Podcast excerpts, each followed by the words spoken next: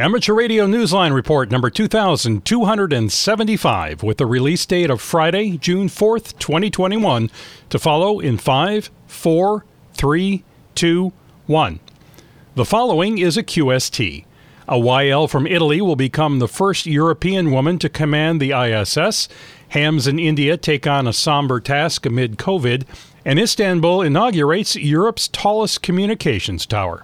All this and more as Amateur Radio Newsline Report number 2275 comes your way right now. From around the world, this is Newsline, amateur radio's independent, on the air news and bulletin service. And now reporting from Valparaiso, Indiana, here's Paul Brown, WD9GCO. Italy's first female astronaut, Samantha Cristoforetti, IZ0UDF, has also become the first European woman chosen to command the International Space Station.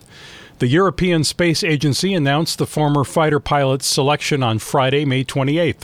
She is to launch in 2022 with NASA astronauts Kjell Lindgren, KO5MOS, and Bob Hines aboard a SpaceX Crew Dragon spacecraft. This will be her second stay on board the ISS, where she will become the fifth ESA astronaut to serve as its commander. Hams in India have taken up a grim but important responsibility as people throughout that nation continue to count the deaths from COVID 19. Jason Daniels, VK2LAW, has that report. In India, where crematoriums and graveyards are pushed beyond capacity to keep pace with the surges in death from COVID 19, amateur radio operators have stepped up to help provide some coordination amidst the chaos. The Indian Institute of Hams has created a communications network connecting 16 crematoriums, according to a news report in the Bangalore Mirror. More than 30 hams have been working around the clock to ensure proper and dignified handling of cremations as a reassurance to families, the report said. The Institute's director, S. Satyapal Victor Uniform 2, Foxtrot India, said hams who are particularly experienced in crisis management have been visiting crematoriums at random, gathering details about any problems that have arisen. S. Satyapal told the Bangalore Mirror, quote, any disturbances reported at the crematoriums will be brought to the notice of officials, and we will alert the task force to inspect them immediately. Our aim is to see that a dignified farewell is given to the deceased without any hassles. End quote. The HAMS efforts are part of a greater nationwide network of volunteer response from individuals and non governmental organisations attempting to help funeral professionals at crematoriums and burial grounds. A report in the New York Times said that an average of 217,768 COVID 19 cases per day were reported in India last week. Although some reports indicate the numbers of cases and deaths have begun to decline in recent days. For Amateur Radio Newsline, I'm Jason Daniels, VK2LAW. Make room on the bands, maybe, for some new low power FM stations. The U.S. Federal Communications Commission is considering rule changes that would pave the way for approval of new low power FM licenses. Acting Chairwoman Jessica Rosenworcel said that the matter is on the agenda at the Commission's June 17th meeting. The move follows actions the Commission took last year to modify engineering rules for low power FM stations. A longtime friend of AMSAT and noted satellite enthusiast has become a silent key. Kevin Trotman, N5PRE, tells us about him. The ham described by some as the voice of the Houston AMSAT net and the king of the South Texas balloon launch team has become a silent key. Andy McAllister, W5ACM, died on Wednesday, May the 19th, at his home in Texas. Andy, who became a licensed amateur radio operator in high school, was a former member of the AMSAT Board of Directors and has been a liaison for SAREX that allowed students to speak to astronauts on board the shuttle spacecraft. Andy's many jobs included working as a chief operator and technician at KTRU, the student run radio station at Rice University in Houston. According to his online obituary, he also worked for two years for Lockheed at NASA designed space shuttle simulators, and was in charge of technical manuals and certifications for more than 20 years at Daniel Measurement and Control. Andy was also known as one of the columnists at 73 magazine where he wrote about amateur radio satellites. Andy was 68. For Amateur Radio Newsline, I'm Kevin Trotman, N5 PRE. Now here's an island activation with a dual purpose. Successful radio contacts get a certificate, and the island itself gets hoped for funding to help restore its use as a park.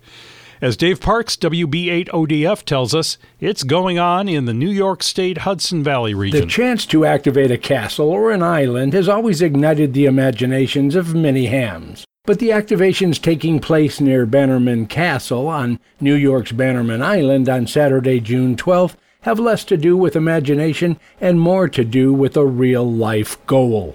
Radio operators who are part of the Hudson Valley Digital Network are hoping to make contact worldwide from locations along the Hudson River to bring attention to the need to restore Bannerman Island and its buildings for visitors' safe use as a public park. Bannerman Island is not part of the Islands on the Air Awards program. It belongs to the New York State Park System and is one of six islands on the Hudson River. Eight amateur radio stations will be on the air between 1 p.m. and 5 p.m. Eastern Time, one of them from the island itself using the call sign N2B. The stations are activating under the sponsorship of the Hudson Valley Radio Relay. Operators logging these stations will receive a commemorative certificate and information on how to contribute to the fundraising campaign to help the nonprofit Bannerman Castle Trust restore the historic island. So be listening for N2B along with stations operating nearby N2H, N2U, N2D, N2S, N2O, N2N, and N2V. They'll be using various modes including CW, SSB, and the digital modes. For Amateur Radio Newsline, I'm Dave Parks, WB8ODF. We all struggle with RF interference, and so much of it is preventable. In Germany, authorities are taking steps to ensure some of that RFI doesn't come from certain solar panels. Ed Durrant, DD5 LP, gives us the details. The manufacturer of a solar panel optimizer has been restricted from doing business in the German market because of concerns over RF interference. The German regulator BNetzA has said that it has taken the action against Solar Edge because some of its optimizers cause levels of RF pollution that do not comply with directives set by the EU. The company, which has offices around the world, describes itself as a leading manufacturer of photovoltaic inverters for solar power systems. According to a translation from Veron, the largest amateur radio association in the Netherlands, Solar Edge's representative in Germany has four weeks to correct the problem before the regulator prohibits the product's national sale altogether. According to reports, the restriction applies only to Germany despite the RF Pollution Directive setting an EU wide standard. The company's website did not contain a statement responding to the German regulator's actions. Solar Edge's optimizer is not the only product by any manufacturer that the German regulator has noted as being out of compliance. Recent study reports published by BNetzA have shown that 75% of solar panel installations and 25% of LED lights studied failed to meet EU standards. For Amateur Radio Newsline, I'm Ed Durrant, DD5LP. The citizen scientist organization HamSci is looking for amateur input worldwide during its Eclipse Festival this month. Jack Parker, W8ISH, tells us how to get involved. HAMS's shortwave listeners around the world have been invited to the largest solar eclipse festival being held by HamSci to gather data using their HF radios and a computer running open source software. Radio operators are being asked to record the time standard stations during the annular solar eclipse across the Arctic Circle. It's an experiment that runs from the 7th to the 12th of June. The annular phase of the eclipse will be visible from parts of northern Canada, Russia, and Greenland. A partial eclipse is likely to be visible, weather permitting, in Europe, northern Asia, and the United States. The crowdsourced data from citizen scientists will help researchers study the superimposed effects of auroral particle precipitation and the eclipse of HF Doppler shift. Radio operators around the world are invited to sign up and take part. All participants will receive QSL certificates as well as the findings of the data's analysts. The primary beacon for the experiment will be the Russian Time Standard Station, RWM, on 9.996 MHz.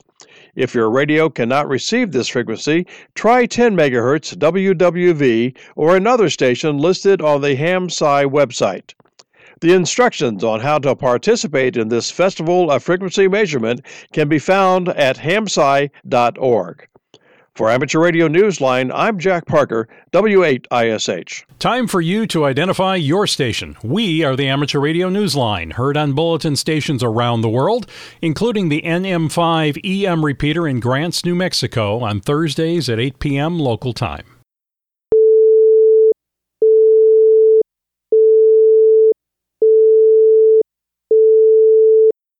As so many hams know, a soaring new tower isn't always the most welcome sight in some neighborhoods.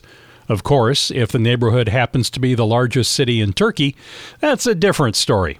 Jim Meachen, ZL2 BHF, tells us why. The Çamlıca TV radio tower in Istanbul stands 369 metres tall or 1,210 feet tall. A futuristic state of the art structure being heralded as the tallest telecommunications tower in Europe. At its inauguration in late May, Turkish President Erdogan praised the high tech structure for its ability to carry 100 FM broadcasts simultaneously, noting that it replaces numerous outdated facilities that had previously stood on the same hill. The mass of older towers had long been criticised as marring the city's skyline and posing health risks for city residents. Construction began on the new tower in 2016 in the hopes it would also be a magnet for tourism in the city. The tower is located on the Asian side of the city, and its highest point is more than 580 metres or 1,900 feet above sea level. For Amateur Radio Newsline, I'm Jim Meachen, ZL2BHF. An invitation has been extended to hams in Ireland to attend an Irish festival in Wisconsin via radio, and the guests' replies are starting to come in. Jeremy Boot, G4NJH, brings us up to date. The popular Irish Fest in La Crosse, Wisconsin is making a comeback this August, and this year the festival will be bringing Ireland to Wisconsin in a new way. The Riverland Amateur Radio Club W9UP has invited a number of Irish amateur radio clubs to join in the activity on the Mississippi riverfront. Irish Fest trustee Sean Hicks, KD9KGQ, a board member of the Riverland Club, told Newsline that he has already received a positive response from the Shannon Basin Radio Club and the East Leinster Amateur Radio Club. He said, while Irish music, games, and storytelling will be part of the usual attractions, Festival attendees will also get an opportunity to hear from hams in Ireland and to experience amateur radio. In his invitation sent to various ham clubs based in Ireland, Sean wrote, quote, our radio club members will be more than eager to make DX contacts into Ireland, but we would like our hams to partner with a Fest attendee and give them an opportunity to chat with you. This would give them a chance to learn a little bit about the region in Ireland that you live in and a chance for you to learn about us as well. End quote. The club will be on the air at the festival on August the 14th from 1600 to 2200 UTC on 14.260 MHz and will also conduct QSOs with the hams in Ireland via Yaesu Fusion Wires X Room 63956. Sean said if clubs want to meet in a different Wires X room, that will also be possible. Hams in Ireland may contact Sean at eistim68 at gmail.com. For Amateur Radio Newsline, I'm Jeremy Boot, G4NJH.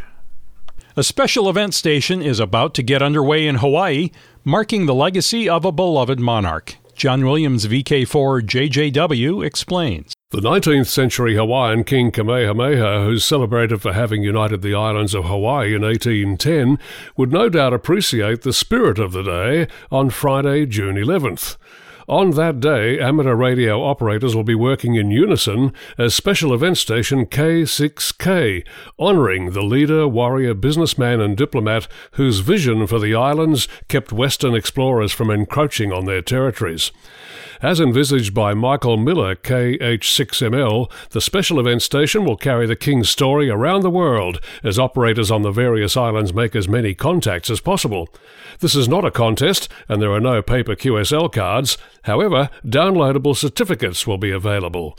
For more details, visit the QRZ page of K6K. For Amateur Radio Newsline, I'm John Williams, VK4JJW.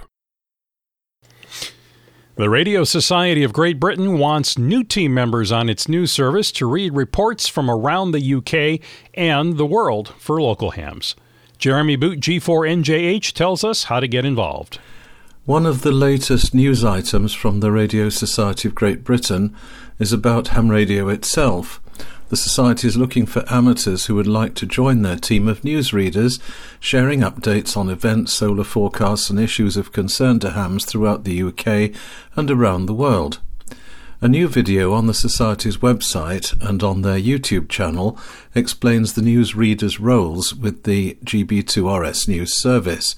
The Society currently has more than 100 newsreaders delivering transmissions every week on Sunday, a tradition that began in September of 1955.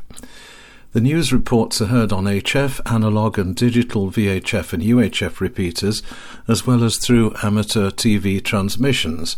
Reports are also transmitted via the QO 100 satellite. Hams with online access can hear the reports via podcasts and video presentations. For more details or to watch the video, follow the link in this week's printed script of this newscast at arnewsline.org. For Amateur Radio Newsline, I'm Jeremy Boot, G4NJH. Wherever you are in the world, get ready for the return of the Fox Mike Hotel Portable Ops Challenge coming September 4th and 5th. The contest is designed to create equal operating conditions between portable and fixed stations. For details, visit foxmikehotel.com. Finally, we ask Do you love solving a good mystery? Scientists think they may be getting ready to do just that. They're hot on the trail of some mysterious and intensely fast radio signals. Here's Neil Rapp, WB9 VPG, with the details. Fast radio bursts. No, that's not the enviable signal report you dream of getting from that rare DX somewhere in the Antarctic. These are the formerly mysterious deep space signals astronomers have been tracking using NASA's Hubble Space Telescope. Notice we said formerly mysterious. For years, scientists have scratched their heads over the source of these thousand or so powerful blasts, which began showing up in 2001. They are, however, so fast that they're here and then they're not. According to a report in CBS News, scientists have traced only 15 of them, and they apparently came from distant galaxies. New findings about to be published in the Astrophysical Journal track five of the most recent radio blasts to the so called spiral arms of the galaxies, the places where stars form, but not from young stars exploding and dying. Rather, the blast's origins appear to be from neutron stars, young magnetars that have powerful magnetic fields. While this doesn't completely solve the mystery, it does narrow things down quite a bit, and that's no small task. This is the kind of power we hams can only envy. In the one thousandth of a second it takes these flares to erupt, they create as much energy as the sun does in a year. For Amateur Radio Newsline, I'm Neil Rapp, WB9 VPG. With thanks to Amateur News Weekly, AMSAT, the ARRL, Bangalore Mirror, Brussels Times, CBS, CQ Magazine, David Behar, K7DB, East Greenbush Amateur Radio Association, the European Space Agency, the FCC, HamSci, Hudson Valley Digital Network, Massachusetts Institute of Technology, MSN.com, New York Times, Ohio Penn DX Newsletter, QRZ.com, the Radio Society of Great Britain, Radio World, Ronald Panetta, WB2WGH, Southgate Amateur Radio News, shortwaveradio.de, Ted Randall's QSO radio show, Space News, Veron, WTWW Shortwave, and you, our listeners. That's all from the Amateur Radio Newsline. You can write to us at newsline at arnewsline.org. For more information or to support us, visit our official website at arnewsline.org. Be sure to follow some of these stories as they get a more in depth look on the YouTube channel of 100 Watts and a Wire. Search for the video segment with the title Two Stories. For now, with Caryn Eve Murray, KD2GUT at the news desk in New York, and our news team worldwide, I'm Paul Brown, WD9GCO in Valparaiso, Indiana, saying 73. And as always, we thank you for listening. Amateur Radio Newsline is copyright 2021. All rights reserved.